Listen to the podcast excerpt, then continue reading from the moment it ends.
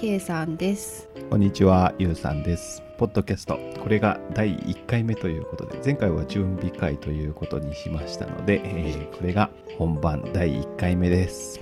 よろしくお願いします。お願いします。今日は、今日は K さんがゆうさんに前から聞いてみたかったことを聞いてみたいと思います。はい、何でしょ私が心のこととか今してるマヤ歴もそうだけどもそういうことにこう興味を持ち出したきっかけっていうのは3年前に心谷仁之助さんをテレビで見た。ことから始まったんですね。はい。でもともと私は心理学とかカウンセリングにすごく興味があってカウンセラーになりたいって一時期思っていた時代もあったので、まあ、それは多分ユウさんも知っていてそれで大学に行ったんじゃなくて？そうそうで結局その心理学ではないけれども福祉の方の相談業務っていうのをする方に私は進んだので、そういう仕事を一時期してたこともあったのでゆうさんは分かってたんで私がその心屋さんに興味を持ち出したことに関しては初めそのカウンセリングに興味があったからすごい人がいんねんみたいな感じでテレビで見た時にきっと話したと。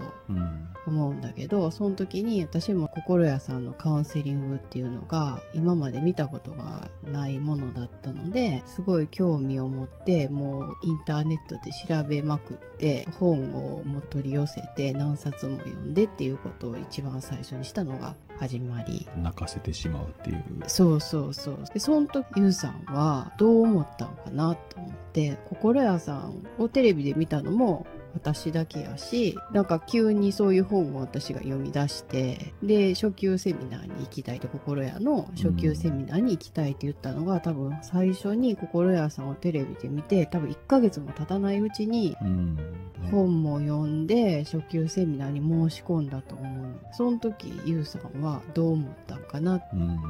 今、マヤ歴にそのもそこがきっかけであったからそこからのつながりで今マヤ歴っていうところにも至って今こうやってポッドキャストをすることにもつながったわけなんだけど、うん一番最初どう思ったんかなっていうのを聞きたいな。うん。どう思ったって。なんか よくさ心屋さんの方で聞くのでやっぱりみんな言えなくて奥さんは。うん。まあ、言えてもご主人にはこう反対されたとかちょっと宗教チックな印象を持たれてなんか洗脳されてる風にさうん。捉はるとこもあるとか聞くんだけど最初どう思ったのかな？そんな深く考えてたわけじゃないんだけど、まあ、K さんが楽しそうだなっていうことだったから、まあ、楽しいんだったら行ってみたらっていう。いやそその初めに聞か話聞かせてくれた時がすごく楽しそうだったから、うん、いいんじゃないかなと思って。そう。かな、うん、でで別に心屋さんとかも自分なりに話を聞いてホームページとか見て見たこともあるけど。あんの？あそそれが後だったか先だったか分からんけど、うんうん。もう行ってみたらいいんじゃないかなっていうぐらいかな。いや別になんかその怪しいとかそんな風には思わなかったし。なんか最初に本も一緒に読んでくれたもんね。全部じゃないけど、うんね。あのいくつかさ私が買ったやつを見てその中でこうタイトルで気になったやつゆうさんが気になったやつを読んだりもしてたよね。そうね。うんうん、まあまだしっくりきてなかったみたいけどね。いやその時は多分あそん、うん、まあ、うん、そう言われてもみたいな感じに思ってたかもしれないけど。うん。うん。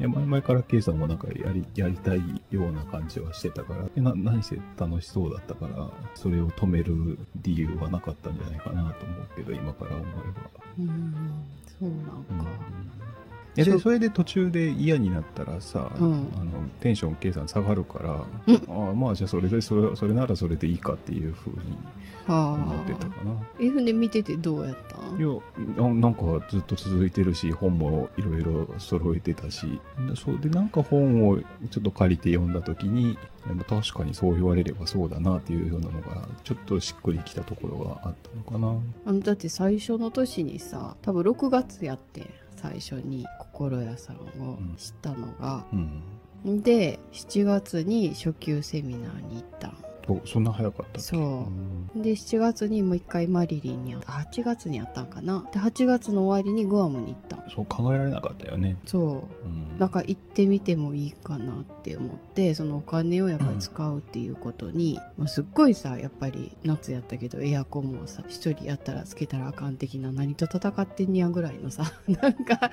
うん。感じでいてた。そうやな。あの年はなんかだからいろいろ行ったよね。そうだね、うん。楽しかったねそれでね。楽しかったうん。楽しかった、で洋服とかもさうん。ちょっとまだ子供が生まれる前とか自分が仕事してた時買ってたところでまた久しぶりに買ってみたりとか、ニューさんの服もちょっとね変わったよね。そうだよね。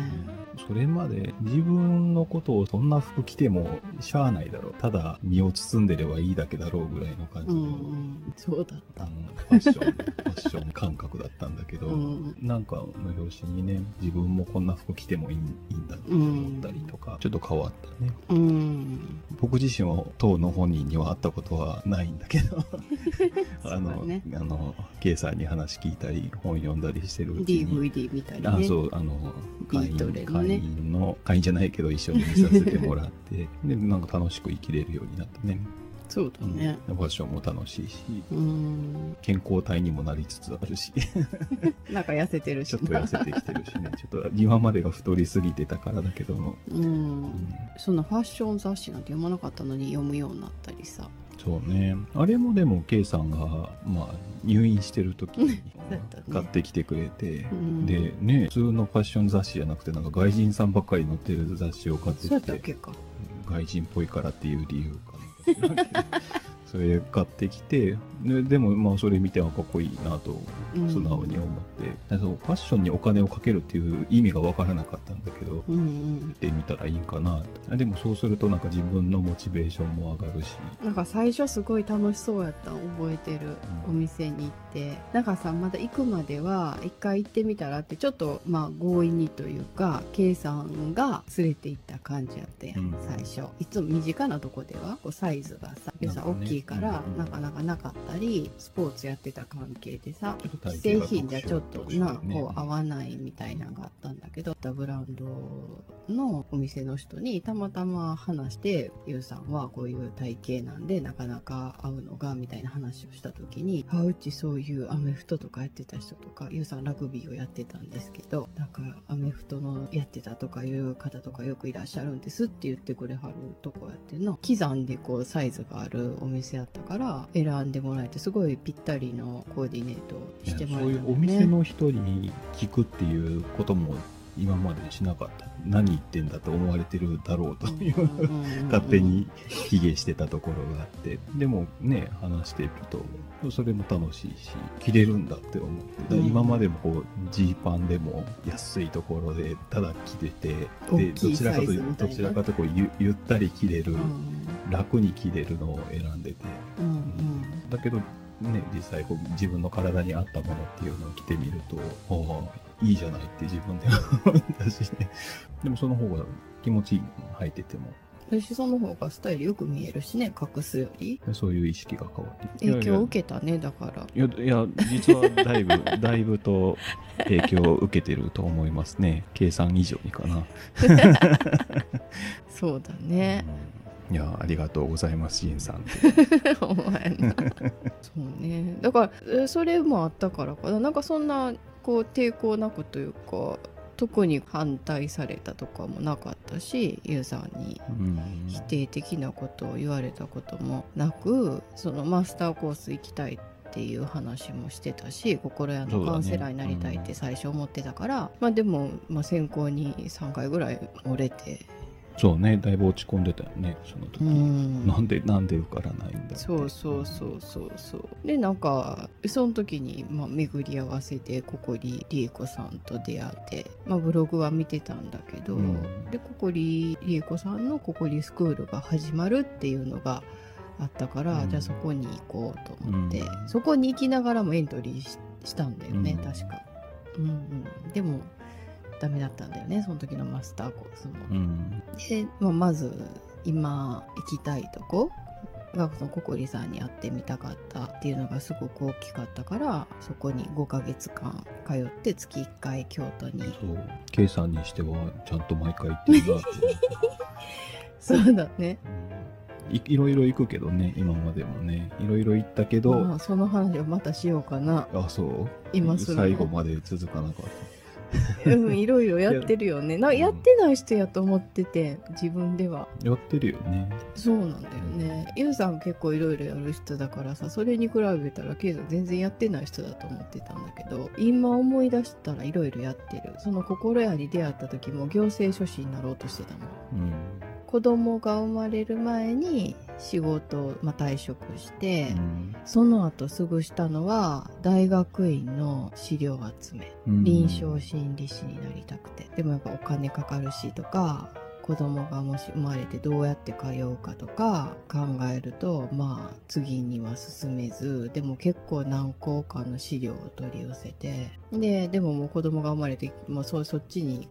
割く時間も気持ちもこうなくでやっとちょっと落ち着いたというかまあ子供も2歳下が2歳ぐらいになってたんかな？になった時にちょうどその行政書士うんだったら、まあ、通信教育でできるかなって思って、うんそれを申し込んで直後やったと思うあれ。うん。心屋さん知ったの。もそう捨てたけど、教材全部。いやだからなんかいろいろ変わろうというかやってみようっていうのはあったんだろうねきっと。うん。あそうそれで思い出したよ。でなんで K さんに行っていいよっていうのってゆうさんはどちらかというとやりたいって思ったらやらずにはいられない方だから、いろいろさせてもらってたし。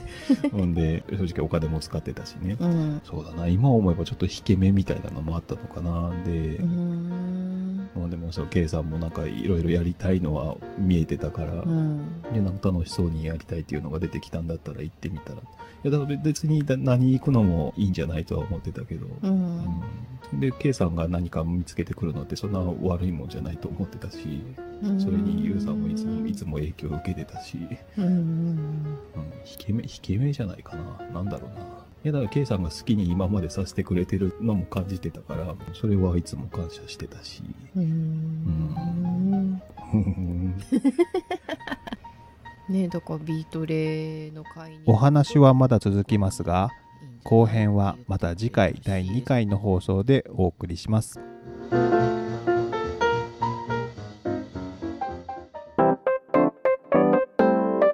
はい。はい。まあ、こんなまとまりのないポッドキャストですけどもあの続けていきたいと思ってます、はい。でぜひコメントとか何かあの、はい、僕たちに対する質問、まあ、聞きたいことあはいれば、ホームページ上に専用フォームがありはいます、このポッドキャストの、えー説明欄のところにリンクが貼ってありますので、こちらをご覧ください。えーもしくは、K さんのブログに、えー行っていただけるとリンクが貼ってありますので、こちらからもコメントいただけます。待ってますでは、はいまた次回お会いしましょう。はーい